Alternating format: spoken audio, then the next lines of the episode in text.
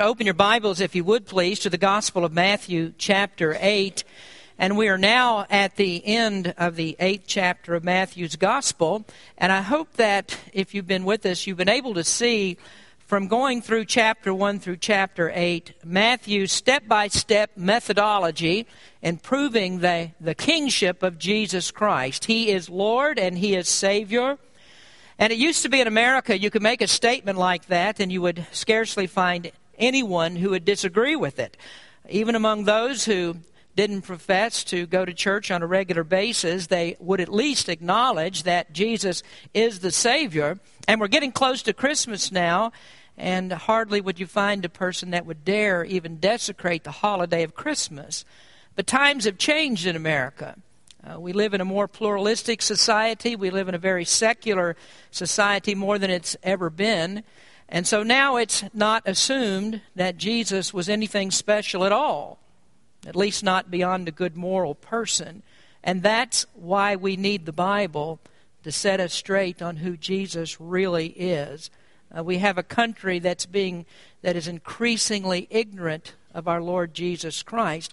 And so even people I think that worship in churches and they do attend church on Sunday and they claim Christianity, they really don't have the same understanding of Jesus that we find in the Bible, and that's because many churches and many preachers have abandoned the preaching of the Scriptures. And you wouldn't expect that people would have a true understanding of who Jesus is if people don't use the Bible.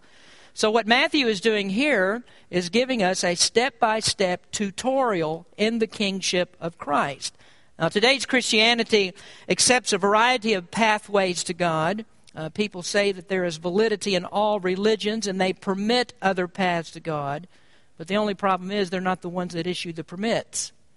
You have to come the way that the Bible says. And there is only one Savior. There's only one way that you can get to heaven. There's only one criteria for entrance into God's kingdom, and that is to admit the lordship, the kingship, the supremacy, the sovereignty of our Lord Jesus Christ. Now, that information comes to us through the only divine source that we have, and that is the Bible. It comes through the pages of God's holy word, and so that's why we here at Berean Baptist Church preach only from the Bible. And any teaching materials that we have are based solely upon the Scriptures, the Holy Scriptures, because this is the revelation of God. And we can only come to God through Jesus Christ. Now, we would expect then that if Jesus is the king, that if he is the solitary, ruling, omnipotent power of the universe, that he should be able to prove that omnipotence. If he has power over the creation, then he should be able to control nature. If he has power over man's body, then he should be able to do with man's body as he pleases. If he transcends this universe, then he should know what's happening everywhere and at any time. And that's exactly what Matthew has given us. He's given us a record that shows that Jesus controls all of these. He controls nature. And we saw that when he calmed the storm on the Sea of Galilee. He controls man's body. And we see that by the countless demonstrations of healing. Uh, Jesus healed people even from terminal diseases when there was nothing but death that was expected. And then we saw his transcendent knowledge when he healed a centurion's servant he healed him without ever seeing, without ever speaking to him, without even touching him. Jesus healed him from a distance with just the power of his thoughts. Well, there's another area in which the power of Jesus must be demonstrated. If he is the ruling king, if he's going to establish a righteous kingdom upon this earth, then he must be able to subdue all enemies, no matter how great those enemies may be. They have to be conquered. And indeed, we do find that the scripture says that Christ has spoiled principalities and powers. And so, in Matthew's systematic approach to proving Christ's kingship, he shows here a demonstration of power over the supernatural.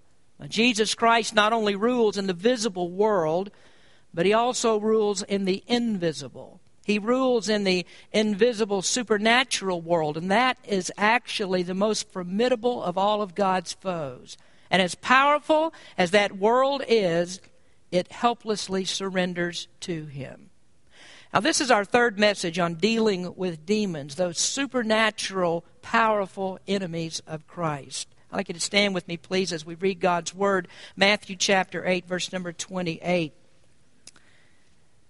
And when he, that's Jesus, came to the other side into the country of the Gergesenes, there met him two possessed with devils coming out of the tombs, exceeding fierce, so that no man might pass by that way.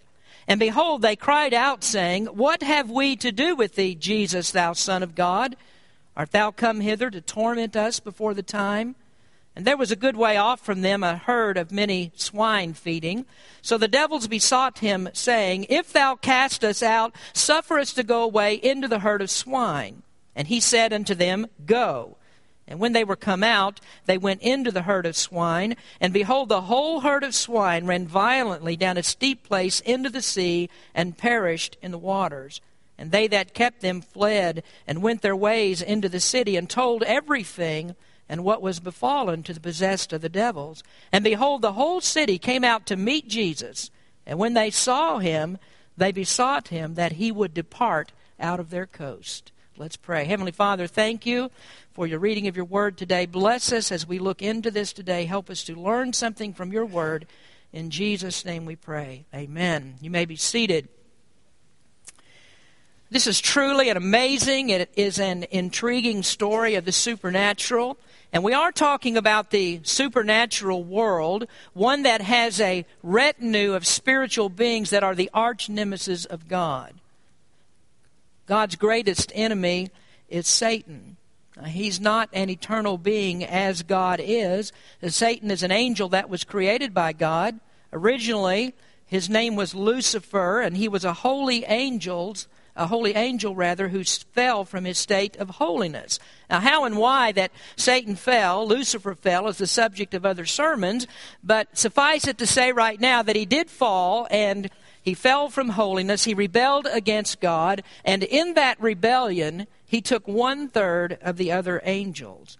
Now, those angels that fell are also spirit beings, and they are the beings that we know today as demons. Demons are evil angels, and just by the nature of being angels, they are very powerful beings. Now, it's Satan's desire that he would destroy the works of God. And if you wanted to distill all the works of God down into one category, we would say that it is the work of God to glorify himself. And so everything that God created, he created to glorify him, and Satan wants to destroy all things that glorify God. Now, I'm not going to deal with it extensively now, but Satan was also created to glorify God. And when God finally overthrows him completely, that will be a demonstration of God's omnipotence. And we have a sampling of that omnipotence in the story that we've just read today. Well, since Satan wants to destroy God's glory, he attempts to uh, destroy the crowning achievement of creation, which is man. Man is a rational being that was created for God's glory. Man can glorify God. And so Satan tries to destroy the worship that man gives to God, and Satan will do that in any way that he can. And one of the ways that he does this is he possesses people. He can do that. Now, this is called the wiles of the devil. That means the varied methods of attack that Satan uses to destroy the works of God. And so, one of those is demon possession. And that was the subject of the first part of the message. That was the possession of demons. And this is what we have in this story. These supernatural evil angels entered into these two men that we've read about here in Matthew chapter 8, and they possessed their bodies. Now, that wasn't an uncommon tactic for Satan in the time of Jesus. Uh, that type of demonic activity was at its height when Jesus was here in the world. And Matthew could have picked out any number of instances where Jesus cast out demons. Fact, if you look back at verse number 16 of this chapter, you'll find that there were many people that were brought to him that had devils, they had demons, and Jesus cast them out. Now, the significance of this particular story is that there's a great extent of demon possession in these men. Now, both Mark and Luke record the same story, and they tell us the name of these demons. There, we're told that their name was Legion. And that's an indication that there were as many as two to six thousand demons that inhabited the bodies of these men. And do you see why now Matthew chooses to highlight this miracle? Because it was a demonstration of Jesus' power to cast out not one, but thousands of demons all at one time. Now, one demon is too much for us to handle, but 6,000 demons or 6 million demons or 60 million demons is no trouble at all for the Lord Jesus Christ. Now, in that, we see what we talked about secondly in the second part of the message, which was the power of deity. And what we have here is a demonstration of the divinity of Christ because we know that there's no one who can rule in the supernatural world but God. And these demons recognized Jesus' authority over them. They knew Jesus. And so when that boat landed on the shore, these men came running down the hill because they recognized Jesus. And they did, the demons knew that they were in trouble because of his power. See, demons have been here since the foundation of the world. They don't die. All of the demons were created at one time, and all of them recognized Jesus as their creator. One time they were holy angels, and they were in heaven, and they had to bow before him because they knew that he created them. So they know what Jesus can do. And when they see Jesus, they know that they can do nothing else but to come and bow before him. And so they say, What have we to do with thee, Jesus, thou Son of God? So they knew him. They yielded to his power. They made no advance toward him. And you'll notice in verse number 28 that there was no person who would dare come by that place where these men lived. These men were fierce and they were powerful. They were just waiting for people to come by, and anybody who dared venture there were caught by them and maimed by them and even killed. But Jesus wasn't ordinary. He didn't have any fear to approach this place. And the demons made no advance towards him, and they didn't make an advance towards anybody that was in the boat. And that's a good lesson for all of us here. If you want to be protected from Satan's power, what you need to do is to get in the boat with Jesus. And when you're in there with him and stick close to him, Satan has no power over you. You see, Satan has no power against anyone who accesses the power of the Holy Spirit. And so these men ran down, they fell before Jesus because the demons that were in them recognized Jesus' authority. 6,000 of them would not dare make a move against him. And we also notice here that they ask, Did you come to torment us before the time? And so the demons know what Jesus intends to do with them. There's a time coming when Jesus is going to destroy all demons in the fires of hell. They know that it's coming, but they also know that the time is not yet. Now, I don't know exactly how they got that information or how they know what God's going to do with them, but the demons do know the time is coming and they're all going to be destroyed. And do you know when that time is? It's when Jesus comes back to establish his kingdom upon the earth. And this is what Matthew is dealing with in this gospel account. He's establishing the kingship of Christ. And so the king has to destroy all that opposes God. And he will do this when he comes to establish his kingdom on the earth. Now, here then is where we find our third observation, and that is the purpose for the demoniacs why these devil possessed men, why this particular time, and why in this particular place. Well, it's all done that the power of the Son of God might be manifested. These people had seen demon possession before, and they recognized it when it was in these men. And what we have here is the most severe form of it. They had tried to control it. They chained these men. We find that in the other gospel accounts. They chained them, they tried to tie them up, they tried to bind them without success. In the book of Acts, the Jews attempted to exorcise demons, and in the gospel accounts, we find that, that Jesus acknowledged that they tried to get rid of demons. And when Jesus showed his authority over demons, they accused him of being in league with Satan. And they said, You cast out demons by the power of Satan. And Jesus turned that logic around. We're going to get to it later in Matthew chapter 12. And Jesus says there, And if I by Beelzebub, being the prince of demons, if I by Beelzebub cast out devils, by whom do your children cast them out? Therefore they shall be your judges. In other words, what Jesus is saying, if the power to cast out demons is a demonic power, then when you cast them out, you are also casting them out by the power of Satan. Now, that wasn't an admission that they had the power to do it because they didn't, but it was just a tool of logic that Jesus used to show the inconsistency of their argument. Now, my point here in telling you this is that Jesus did not struggle with one demon. It was no problem for Jesus to cast out one. They couldn't cast out any. It was no problem for him to cast out one because here he cast out a legion of them. And his purpose was to show that all power and authority belongs to him in the supernatural world. And the demons admitted that as well. I don't know if you've ever watched those old movies uh, like The Exorcist, where the priest comes out to cast out a demon, and the priest goes through this whole rigmarole with incantations and holy water and prayers and all of that. That's nonsense. But it does show you what people think has to be done in order to cast out demons. You just don't say to a demon, Get out of here, demon! And I'm sure the Jews thought the same. Uh, no telling what kind of rituals that they went through to try to cast out demons. But the demonstration that we have here of Jesus in this instance is that he didn't do anything but speak one word, and it's a short word. Verse 32 says, He said unto them, Go. Just go. No dominoes, dominoes. Who wants to play dominoes? Just go. There's no rituals, there are no fights, there's no rolling around on the ground with demons, no green puke or anything like that. He just says, Go. And the demons respond to that. And that was amazing that he was able to do that. He dealt with natural elements by just speaking the word. He calmed the seas with just his words, no hocus pocus. And when he cast out the demons, they don't resist him, they just go. Now let's look at their request in verses 30 and 31.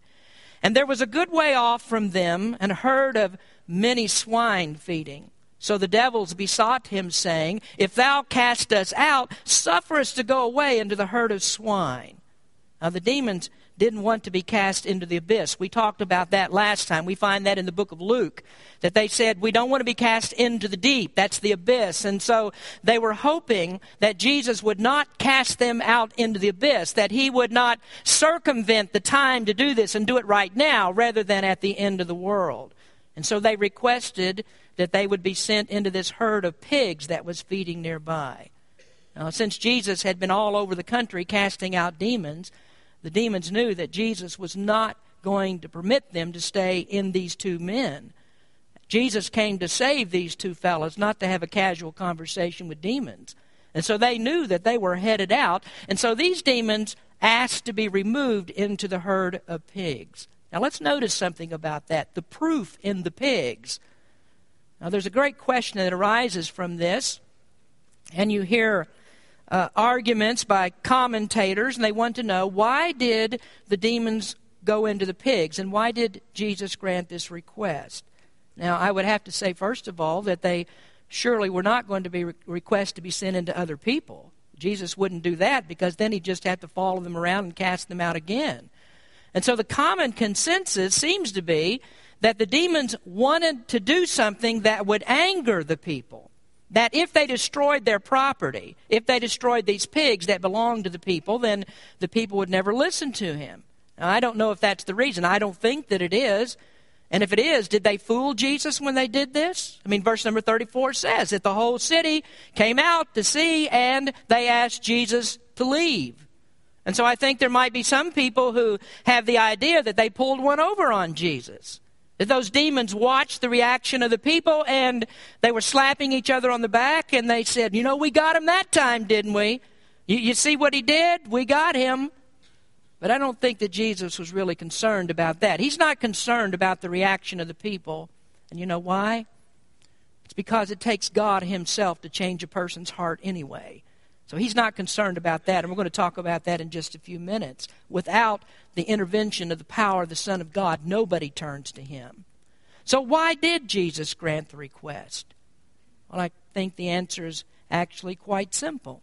How do you prove that the demons are gone? How do you know for sure who did this? And how do you know how many demons there were? Well, you look at the proof in the pigs. There was a herd of many swine that was feeding nearby. Mark says that was a great herd. And so the demons went out, and each of those demons found his own pig to go into. And when they did, they all took this one giant swine dive right off the cliff.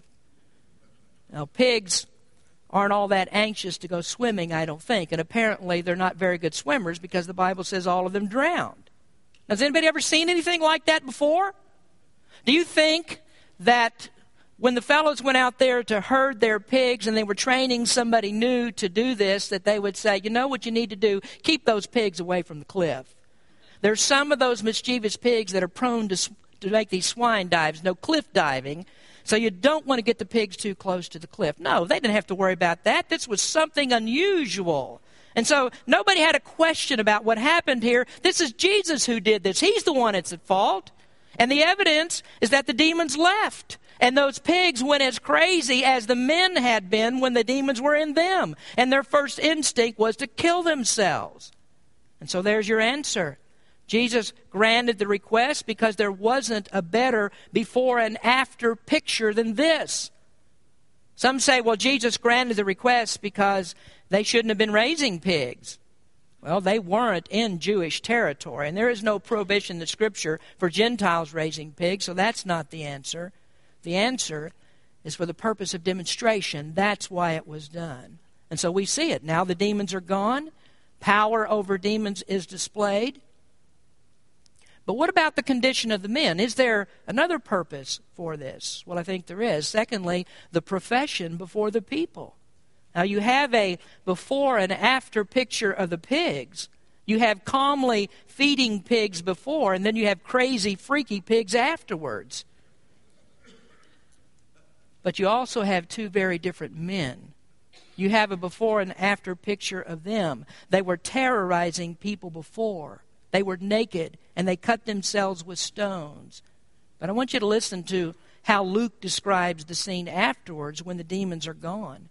They went out to see what was done and came to Jesus and found the man out of whom the devils were departed sitting at the feet of Jesus, clothed and in his right mind and they were afraid.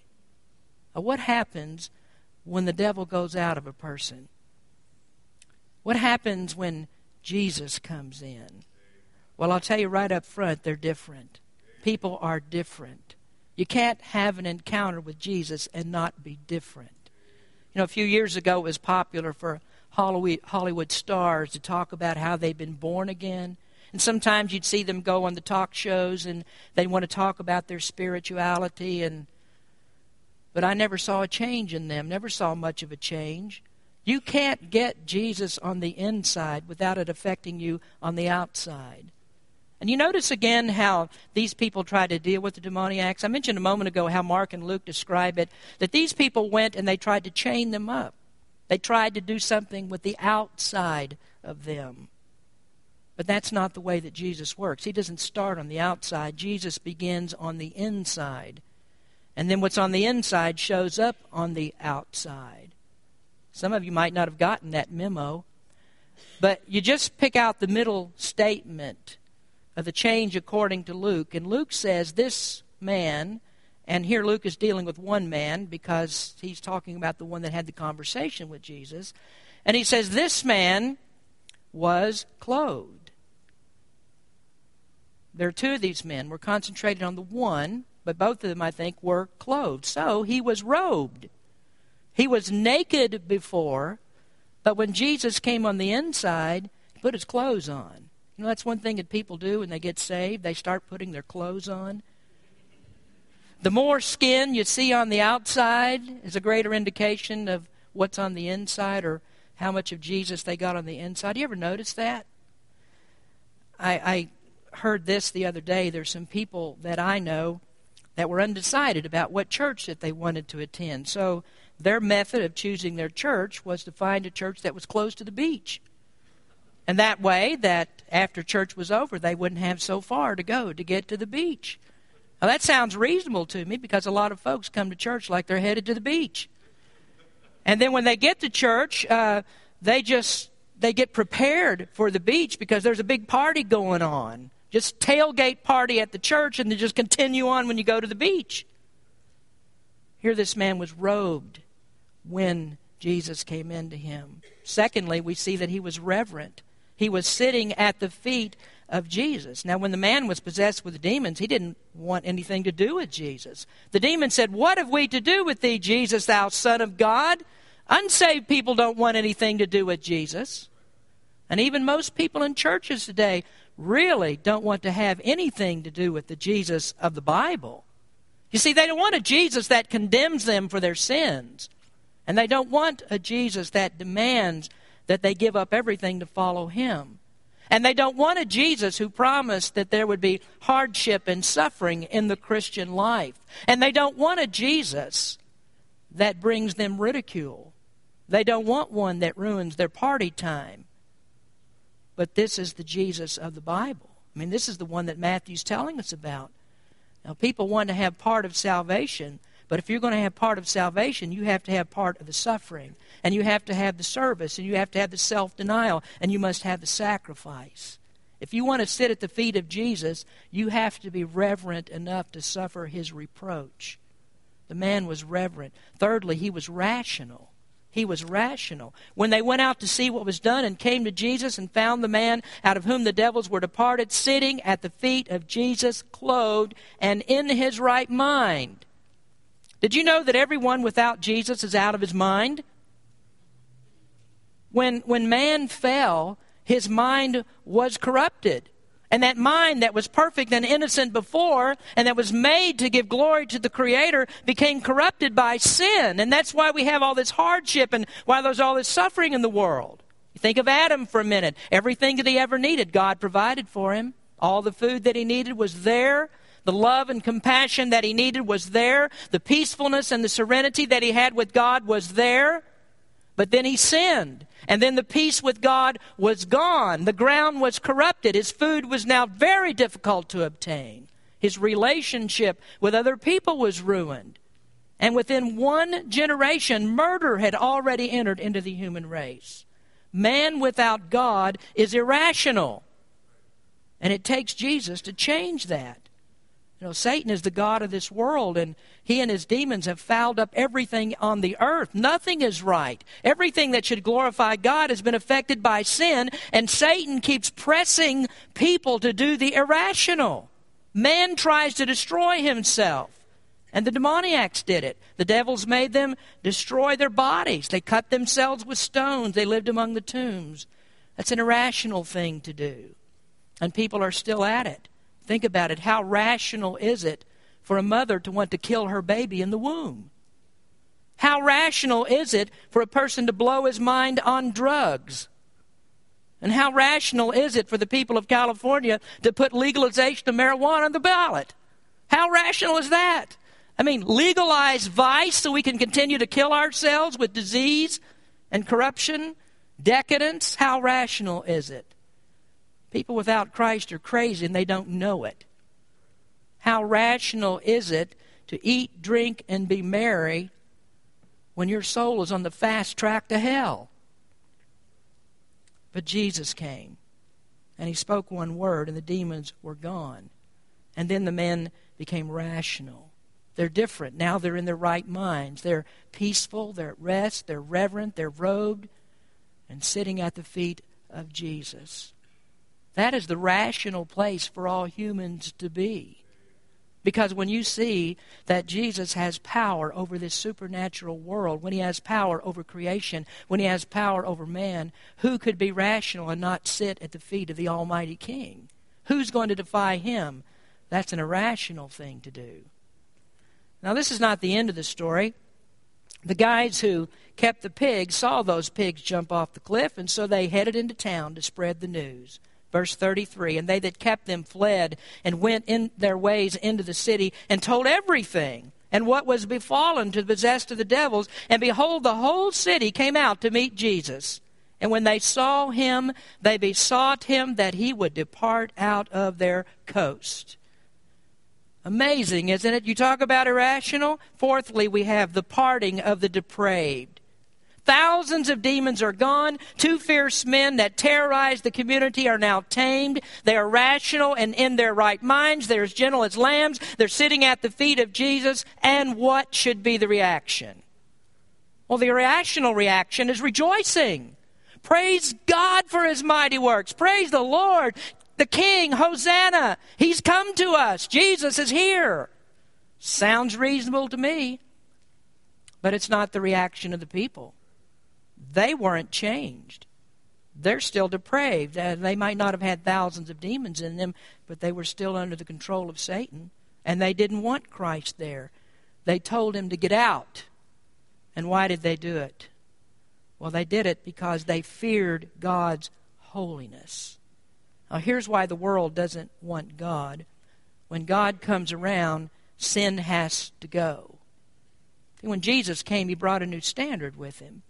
When he preached the Sermon on the Mount, he relentlessly pounded man's imperfections. And he constantly exposed man for what he is. And nobody likes to be told that they're not good enough for God. Go out in your neighborhood and talk to 10 people, and I promise you that 9 out of 10, when you ask them, Are you going to go to heaven when you die? And they'll say, Well, I think so, because I'm not really all that bad. And you know, as long as Jesus isn't here, you can get away with that. Because you don't have anybody to compare yourself to but other sinners. And so if you can keep ahead of them, you're not all that bad. But when Jesus comes to town and you stand up next to him, you don't look so good anymore. See, when he says that you have to be perfect in order to get into his kingdom, that's news that you'd rather not deal with. Now, you see what these people could do? They could live with demoniacs. They could live with that because they were better than demoniacs. But they couldn't live with Jesus, and they couldn't live with his cleaned up disciples. And that's because of God's holiness. God's holiness always exposes sin. And that's when a person has to face that cold, hard reality of the condemnation of their sins. And so they'd rather live with demoniacs than be told something has to change. Do you see that in America? People can't live with real Christians. Real Christians are being forced out. If we bring godliness and sanity, they want to throw us out because they want to hold on to their wickedness. And that same wickedness is what has destroyed the whole family structure in America. But they want to hang on to that. They don't want God.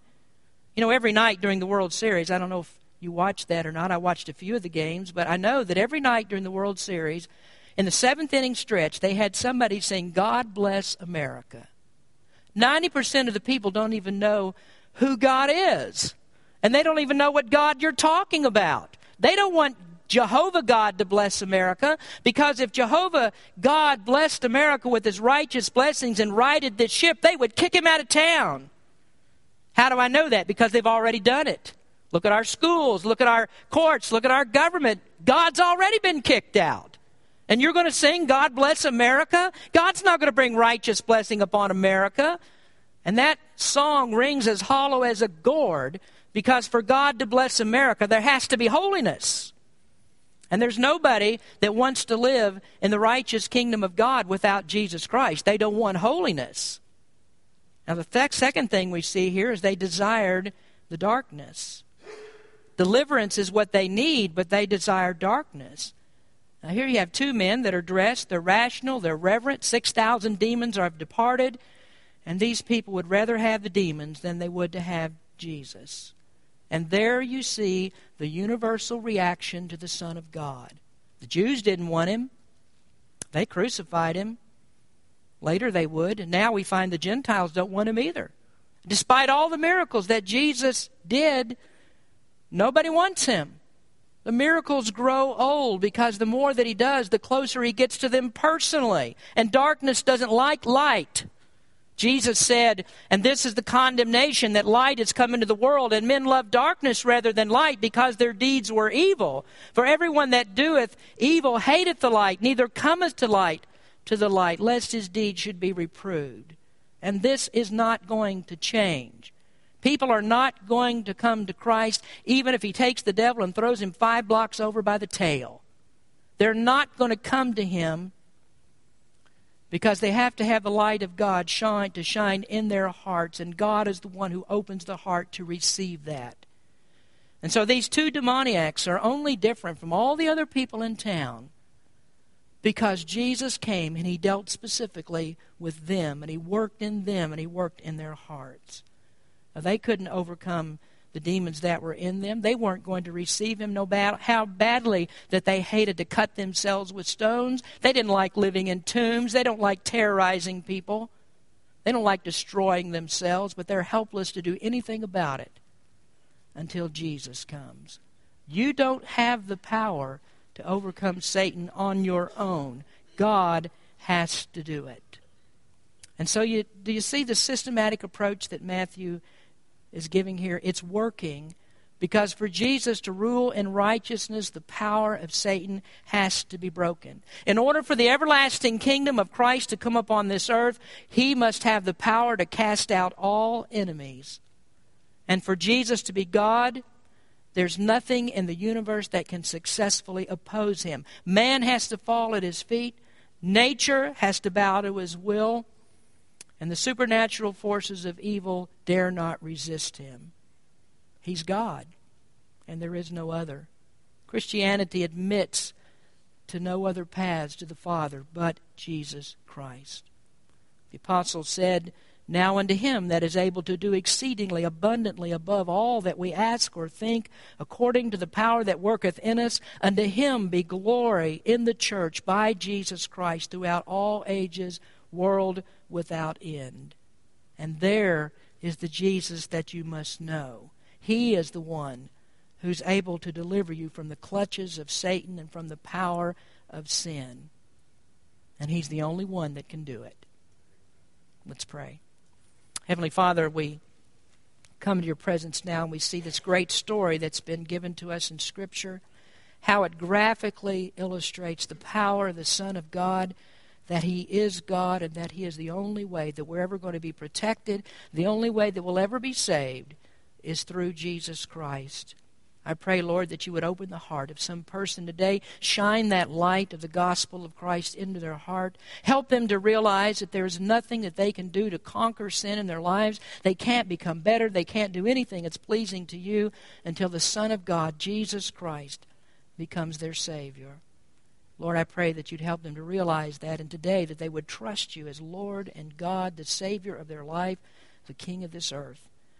Bless everyone here today, Lord, in a special way with the message that's been given. In Jesus' name we pray. Amen.